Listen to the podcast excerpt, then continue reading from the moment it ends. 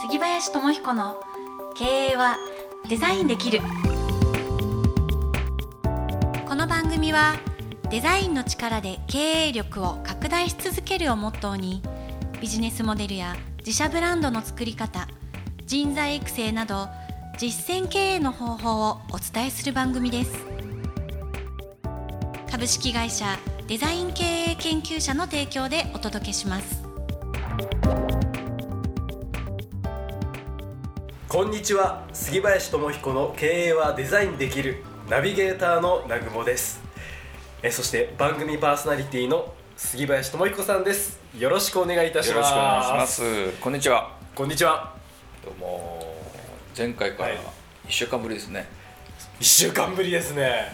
そんな気がしませんが。1週間ぶりなんですね。はい。新オフィスから。うん。でも新オフィスも徐々に進化しておりまして。いや1週間でここまで進化するかっていうぐらいでねもねデザインをしながらあの社員で作ってるんですよみんなで、あ手作り。うん、やってみてるんですね。ちょっとずつなんですけどもう少しスピードアップして完成していくんですけどなかなかねやっぱり自分で作っ自分たちでね作っていくとうん。あのー納得感っていうかねあこうやってここがこうなるんだなっていうのは、まあ、もちろんデザインしてイメージしてるんですけど、はい。あのいいもんですね。自分たちのものになっていくっていうか。そうですね。うん。またその自分たちのイメージ通りに手を加えられるっていう面白さありますもちろん今までねたくさん僕も作ってるんで、はい。ただここまで自分の手でうん。自分たちで作ったっていうのは実は初めてで。あそうなんですか。そうそうそう。じゃあある意味新しいチャレンジ。うん。だ作りね手を動かしていくと頭が動くんですよね。あそれはやっぱりこういう仕上げがいいかなとか微妙な色合いとかあるんですけど、はそれをねやっぱ脳みそくんは考えてくれてね、脳みそくんが、うん、じゃあフル自動的に。フル活動で。でやっぱりこうしようああしようって言われるんで言うんで僕は。はい。社員に「またですか?」なんて言われるんですけど。そうそうあそうですね。今日は社員の方もねそううん。この収録のためにちょっと静かにしていただいてうんそうだよねすいませんって感じなんですけど、うん今日もよろしくお願いいたしますえー早速、えーじゃあお便り、はい、今日もご紹介していきたいと思いうん、あます、りがたいですね。えラジオネーム人生はマウンテン、はい。えーさんですね、うん。宮城県大学3年生の学生さんから届いております、はい。ありがとうございます、えーここ数年で、えーさらにグローバル化が進み海外で働く日本人がもっと増えていくと思っていて、うん。私も日本だけでなく、えーうん。海外で働く選択も十分に含んでおります、うん。えーそこで杉林さんに聞いてみたいのですが、うん。世界の企業がうん。デザインを経営にどう生かしているのか、うん。ぜひ教えてください。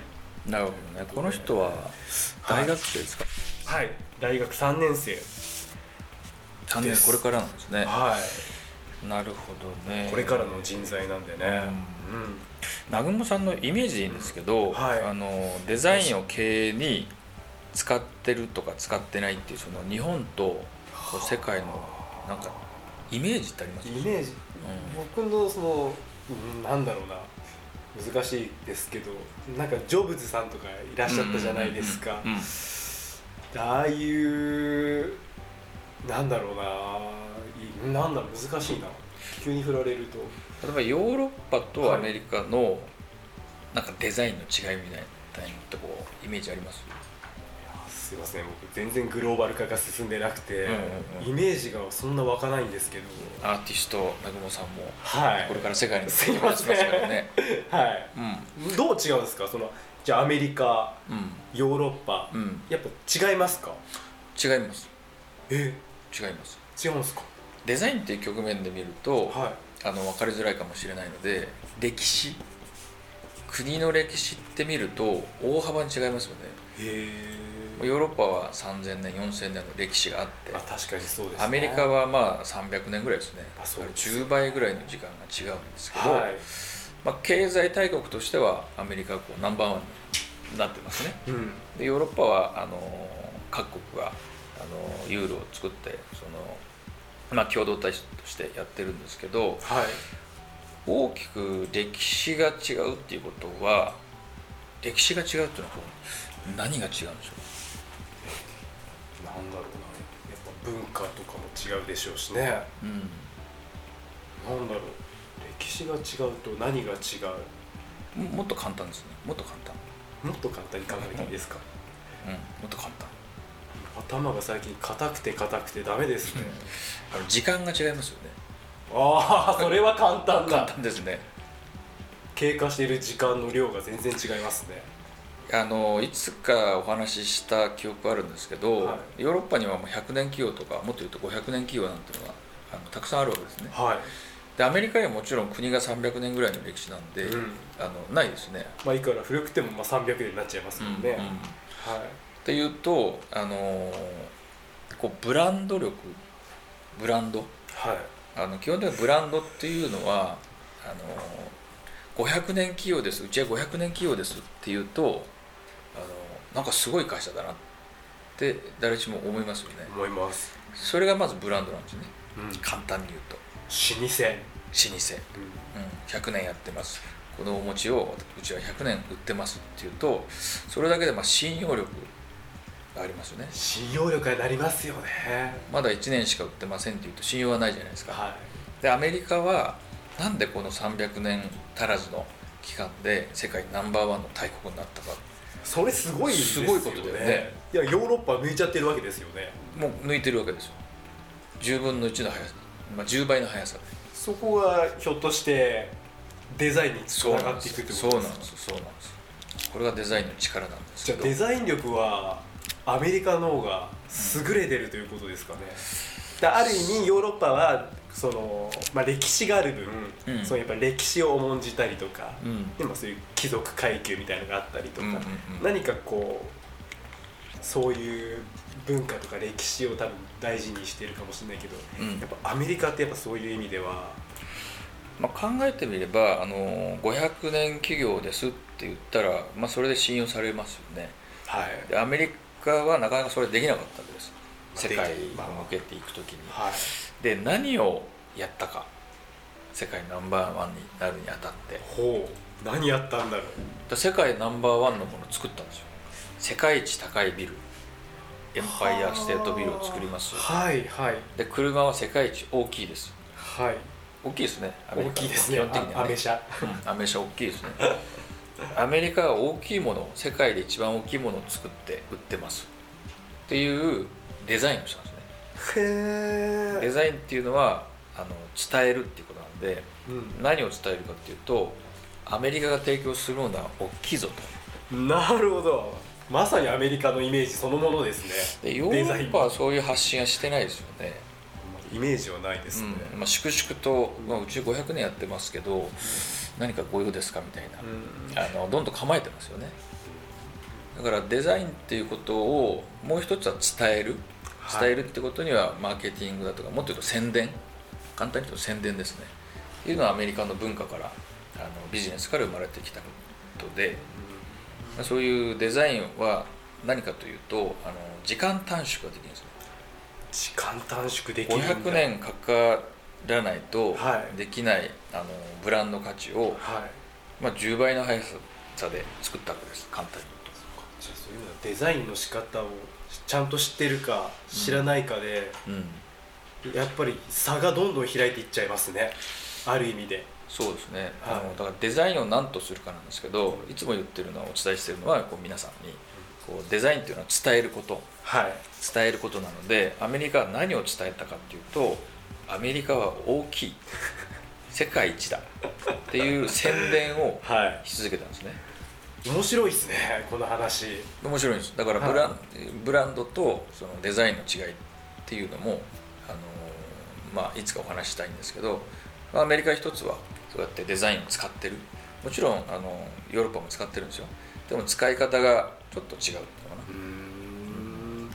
そういうことなんだってことはまあ今日のねご質問は、ね。まあ、世界の企業が、な、うん。まあ、デザイン系をどう生かしているかってことなんですけど、うん。そういう視点でね、はい。あのまずヨーロッパの例えば100年企業200年企業とアメリカのここ2 3 0年例えばアマゾンとかさグーグルとか、まあ、アップルもそうですけどっていうことのちょっと歴史を見ていくとこのマウンテンさんか、はい、うん。何かその違いにね気づくところがあると思うんですね、うん。なんでこの2 3 0年であそこまであの世界にあの、まあ、提供できるのか。っていうことをその100年企業とあの比較してみるというんですけど、なるほど。じゃあ最後にちょっとお聞きしたいんですけど、まあ、これから、まあ、この方大学生で、うんまあ、数年後世界に羽ばたきたいみたいな内容ですけど、これからの企業、うん。うんまあ、どんななんだろうな。こ私個人なんですけど、はい。まあ、そういう意味で言うとねうん。今南雲さんの話からすると、まあ、僕ら日本人じゃないですか。うはい。日本も歴史ありますよね。まあすごい歴史がその割にはヨーロッパアメリカと比べてあのデザインの使い方とか、うん。あの世界の発信力っていうのはまだまだ足りないと思うんですね、うん。逆に言うとまだまだ伸びしろがある、って考えられますね、のであの海外に、まあ、働くのもよしですしそういう視点で、まあ、日本にもまだまだ海外に出ていく伸びしろがあるかもなっていうふうに改めてその日本の中もねあの覗いてあの働く選択肢として、うん。あの世界と比較しながら日本には何があの抜きに出てるのかに何が足りないのかっていうのを改めてちょっと見る機会としてもまだまだねお若いのでそうですね。いいのかなと思うので、じゃあとりあえずうん、調べてみるっていうのねこれはそうですねアドバイスとしていただきました。はい。それでは、うん。えー今日もこの辺りで一言、はいえー杉林さんから、えー経営のためのヒント。わかりました。よろしくお願いいたします。いきますか。わかりました。はい、デザインの力は時間短縮にあり。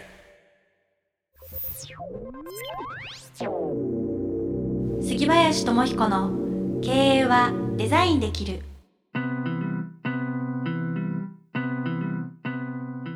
時間短縮になるっていうね。そういう観点であんまり使ったことないかもしれないですねこれは杉林さんはやっぱりそれは知ってたわけですよね。知ってるというよりはそういうふうにあの感じたっていうあの効果があるんだなっていうのは。だってあの宣伝って宣伝しないと物って売れないでしょ？知ってもらわないと売れないら売れないですよねあのあそれは南野さんのアートプロジェクトもそうだけどチラシを出す店と出さない店では売り上げ違うでしょ？そうですね。知ってもらうスピードが速いんですよ、あまさに最近それを思ってましてうん。家で作品を描いてるだけでもうん。意味がないというか、うん。だったら作品まあこれは極端ですけど、うん。作品を描くよりも、うん。宣伝に 時間を使った方がうんだからビジネスにすると、そういう観点が出てくるんですよ、ってことですね。時間短縮。確かに、デザインの力はそう伝えるうんね、デザインは大事だなと、うん。改めて。ぜひあの南雲さんも時間短縮ではい。使ってみてください。デザインをね、使ってみます、うん。ありがとうございます、はい、はいさあ、えー皆様番組への質問感想はデザイン経営研究者のオフィシャルホームページからどしどしよろしくお願いいたします、お待ちしてます。お待ちしております、はい。えー杉林さん、はい。では次回もそうですね。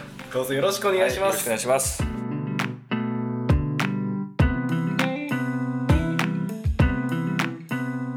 この番組はデザイン経営研究者の提供でお送りしました。